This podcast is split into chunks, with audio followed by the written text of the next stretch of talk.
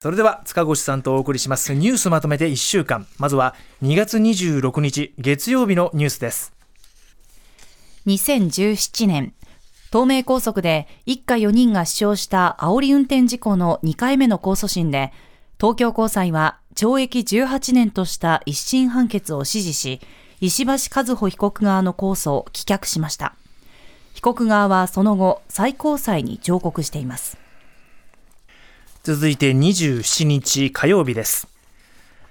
去年1年間に生まれた子どもの数はおよそ75万9000人で8年連続で過去最小を更新したことが分かりました。また出生数から死亡数を引いた人口の減少数自然減は83万1872人で過去最大の減少幅となりました。以上週の前半のニュースをお伝えしました。ここで募金のお知らせです。2024年1月1日に発生した令和6年能登半島地震とその余震により各地に大きな被害が出ています。JNN、JRN 共同災害募金ではこの災害で被災された方々を支援するため皆様からの義援金を受け付けます。お寄せいただきました義援金は全額日本赤十字社を通じて被災地にお届けします。振込先は三井住友銀行赤坂支店。口座番号普通口座9830-511口座名は JNN、JRN 共同災害募金です。皆様の温かいご支援をお願いいたします。詳しくは TBS ラジオのホームページをご覧ください。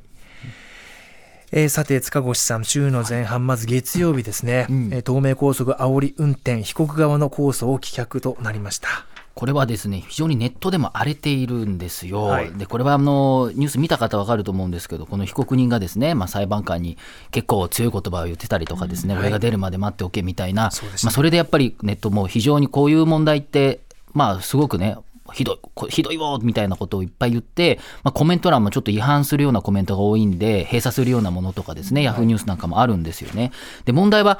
まあ、その、本当に反省するってどういうことなのかっていうのをやっぱ考える必要があるんですよね。うんうん、で一般にこのドライブレコーダーっての重要性ってその裁判の証拠にもなるんですけどそのなんかね煽った人がその客観的なドライブレコーダー見て自分こんなことしてたんだっていうのをある種知ってもらうような装置としても役立つかなと思うんですけど、はい、例えば見たとしても、別にこのニュースだけじゃなくて、ええ、そういうこう煽り運転、自分がしたというのをニュース見たとしても、動画見ても、いや、これはやっぱり違うとかって言っちゃう人も多くて、なんかね、自分の認知の歪みっていうんですけど、自分がこう、正当化しちゃうんですよね、人間って。でそれをこうどうやって見せていくかっていうことも非常に問題だと思っていて、例えばですね、あの2019年に常磐道で煽り運転を行った事件もあるんです。あのうわーって出てきて、あのガラケー女って一緒にいた人がガラケーで撮ってたり、あありましたよね。めちゃくちゃ、あれも大きな問題になりましたよね。はい、じゃあ何か悪いことをした時に自分が本当に悪いことをしたって認めさせるって非常に難しいんですよね。謝れ謝れだけだと、とりあえずポーズで謝るんですよ、うん、そういう人って。じゃあそうじゃない人はじゃあどうすればいいかっていうとまあ本当はその人も思ってることを例えば全部吐き出すとかね、ひどいことも含めて、そうじゃないと本当の反省来ないなんていうことを言う本もあるんですけれども、でもじゃあそういう心理的な療法って加害者にどこまでしていいの？とかそこまでする必要があるの？かそんな金あるんだったら？みたいな世論のコメントもあって、そうしてみると事件の悪いっていうねあのこれは本当悪い事件だと思います、ひどい事件だと思うんですけど反省させるとか社会的に構成させるとか、それはこう全体を含めてですねなかなか難しい問題だなってこれ見ても思うんですよね。今回のあの裁判見ても思いますね。えそしてもう一つは火曜日、えーと、人口の自然減、これが過去最大の減少幅になりましたね。そうですね、これ、思った以上に少子化が早いということで、もともとのこう算段よりもですね、えー、でこれ80万人ってすごいんですよ、でやっぱり日本では毎年84万人ぐらいですか、亡くなあの人がいなくなってるんですよね。これですねあの住まれてる方には申し訳ないんですけれども山梨県の人口が大体80万人ぐらいなんですね。ほうほうでこれ鳥取県も大体およそ54万人ということでこれあの山梨県80万人なんで毎年山梨県の人口がなくなってるんですよ日本で我が国では。そうなると1億はまあそのうち割ってくるだろうし、やっぱりね2560年とか70年とかになると8000万人ぐらいになるんじゃないかなんてことも言われている。でも今のこう推計なのでもっと下がるかもしれないってなった時に、これ今いろんな少子化対策やってますけど異次元の。ね、異次元って言ってますけどどないやねんみたいなことを僕も思ってますし。でも少子化ってもう30年ぐらい前に分かってるわけですよ、はい。それができてないから今この状況あるってことは30年後先考えないといけないってなった時にはそのなんか数百円とかねちょっとした少子化は別にやらないよりいいですけれども、これじゃあ移民もっと入れますかと。でその議論を例えばするあるいはもう8000万人ぐらいで回る社会を作るしかないっていうことをこの30年ということで考えないといけないんですよね。じゃあそうするとどうなるかっていうといわゆる限界集落と言われてる地方なんかは過疎化が進んでるとかもうほとんど無理。じゃあ、じゃあ東京はいいのかって言われると、東京逆に超過密。うん。うん、地方仕事ないからってもっと東京に集まってもっと東京に人が膨らんでもっともっと過密してどうなるとかあの下水とかどうするとかって話もなっちゃうんですよ。それも含めて今だらだらと、まあ、急務とかって言ってますけれども、3 4 0年先そうなりますよと。そそこまで考えてますって、うん。これ3 4 0年前の日本も多分考えてなかったから今こうなってるからそねうん。そのレベルまで考えないといけないんですあよね。っと。いう間に来ちゃいますね。あっと追いう間だというふうに思いますね。ね。はいここまで今週前半のニュースでした。続いては週の後半29日木曜日のニュースです。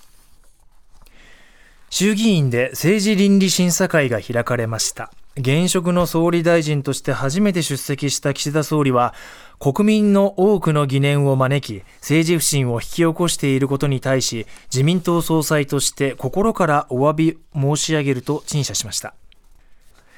そして昨日3月1日金曜日です。自民党の派閥の裏金事件を受けた衆議院政治倫理審査会の2日目には西村前経済産業大臣や松野前官房長官など安倍派の幹部4人が出席しました。以上週の後半のニュースをお伝えしました、えー塚越さん、えー、政倫審。やっぱりそうですよね、はい。このニュースになりますよね、藤本さんもね、あの冒頭でおっしゃってましたけれども、僕はこの政倫審の問題は、本当に茶番だなと思ってるんですね、うん。あとはやっぱり少なくとも政局の問題もあるなというふうに思ったんです。はい。でまあ、これもずっと言われているように、まあ、偽証罪に問われない証人喚問じゃない時点で、まず問題ですよね。はい。だからなんでこんなに政倫審をみんな持ち上げてるんだと、うん。ちょっとマスコミもね、加熱してる部分もあるんで、はい。そこは反省も必要なんですけれども、これ、大したことないじゃないですか。うん。で、結局、まあ、蓋を開けたらほとんどどうでもいいこと言っていて、はい。まあ、予想通りっていう感じですよね。うんで、これでま、まあ、さらにまた問題になるっていうことで、これから証人喚問とかね、えー参考人招致から証人喚問を、まあ、つなげたいとかっていうふうに思ってるのかもしれないですけど、まあ、逆に言うと、時間稼ぎしてるんですよね。はいこうやってあの国民の関心が薄れる、まだやってんのかよ。に持っていくために時間稼ぎしてんじゃないのってやっぱり思わざるを得ない、ええ。まあ、そんなようなことなのかなと思うんですよね。で本当にやるんだったら第三者委員会みたいなのを設置してもっともっとなんとかの調査報告書をもっと出させて、再発防止とか普通にやってるじゃないですか、すね。ジャニーズとかなんとかとかいろいろやってるからそうなん。それをなんでやらないのということ、しかもその水曜日ですか、整理審直前になって、まあ、岸田総理が出るよというふうに言ったわけですよね。うん。これも、まあ、蓋を開けてみればね、やっぱりろくなこと言ってないということで、はい。支持率多分下がると思いますけれども、え言った直後は、もう岸田さんが言ったからっていうことで、安倍派が、じゃあ出ますよ、渋々出ますよみたいなことになってね、公開するみたいなことになったわけで、うん。これってやっぱり政局だと思うんですよね。うん。岸田さんだったらもしかしたら支持率アップ狙ったかもしれないし、結構そういうことやりますよね。あのー、宏池会解散するみたいなこともバーッと突然言ったりするのも、ある種、こう、これって、その支持率ってこともあるし、もしかしたらその安倍派とか、他の自民党内での政局でプレッシャーかけてはい。戦いみたいな側面も見えるけれども、でもそれコップの中の嵐で、自民党の話僕ら知らないし、ね。勝手にやってくれよって話じゃないですか。でうん。で僕ら全く関係ないところでこの人たちでやってる。で、うん。もっと言えば野党も、まあ、あの予算案で今回もいろいろやってますけれども、あの野党としても例えば政倫審にね、あの岸田さん引っ張って出してきたと、はいうん。公開までさせたとってなると、野党にとっても一定の成果があったように見せられるじゃないですか、すよね。セレモニーとして。はい。だから、まあ、結構政倫審の問題って、まあね、昨日ぐらいまでなって、やっぱりひどいじゃないかって話になってるけど、ちょっとその前までは、結構政治家にとってはウィンウィンみたいな、野党にとっても与党にとってもなんかやった感があるみたいな。でですも国民は結構ポカンですよ、うん僕らも含めて、何してんのこれ、うん。みたいな話になっていて、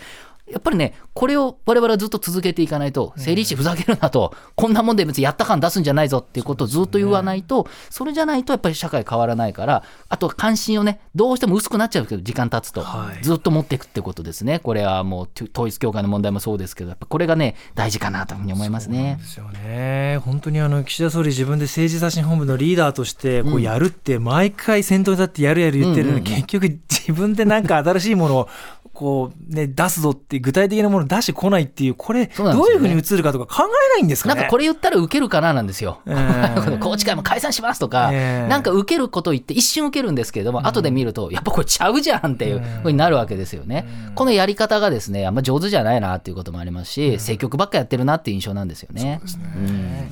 あとその他のニュースです。はい、えっ、ー、と一つですね、えっ、ー、とこの金曜日政府が打ち出したプロバイダー責任制限法の改正案を閣議決定したということで、はいはいうんうん、誹謗中傷対策ですね。そうなんですね。簡単に言えば、まあ、誹謗中傷をもっともっと厳格化しましょうということで、はい、名前もですね、まあ、通称が情報流通プラットフォーム対処法ということになると。ええ、簡単に言うと、大規模な X とかそういうプラットフォームは、誹謗中傷を受けた人の窓口ね、えー、ちゃんとつけましょうと。で、ちゃんと1週間ぐらいで、こう削除するかどうかっても迅速に決めましょうと。まあ、いろいろ決めますよと。義務化させますよと。で、さらに、こう、誹謗中傷された人がですね、その後じゃあ削除されたかどうとかね、わからないじゃないですか、はい、そういうのを、まあ、ちゃんと透明化して、こういうふうになりましたっていうことを教えるっていうことで、あの結構ね、誹謗中傷やっぱ多いじゃないですか、で、ね、表現の自由とかっていうのもあるんですけども、えー、ここに関しては、まあ、被害者が泣き寝入りしないように迅速にですよね、裁判でなんか身元を明かすのも時間かかっちゃったりするんで、でね、まあ、少しずつ早くなってるんですけど、そこもちょっと変えていこうということで、まあ、問題が全くないわけじゃないんですけれども、やっぱり対策っていう意味では、こういうことをまあ続けていくっていう、粛々とですね、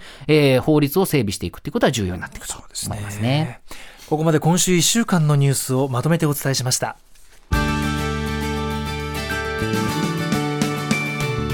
まとめて土曜日。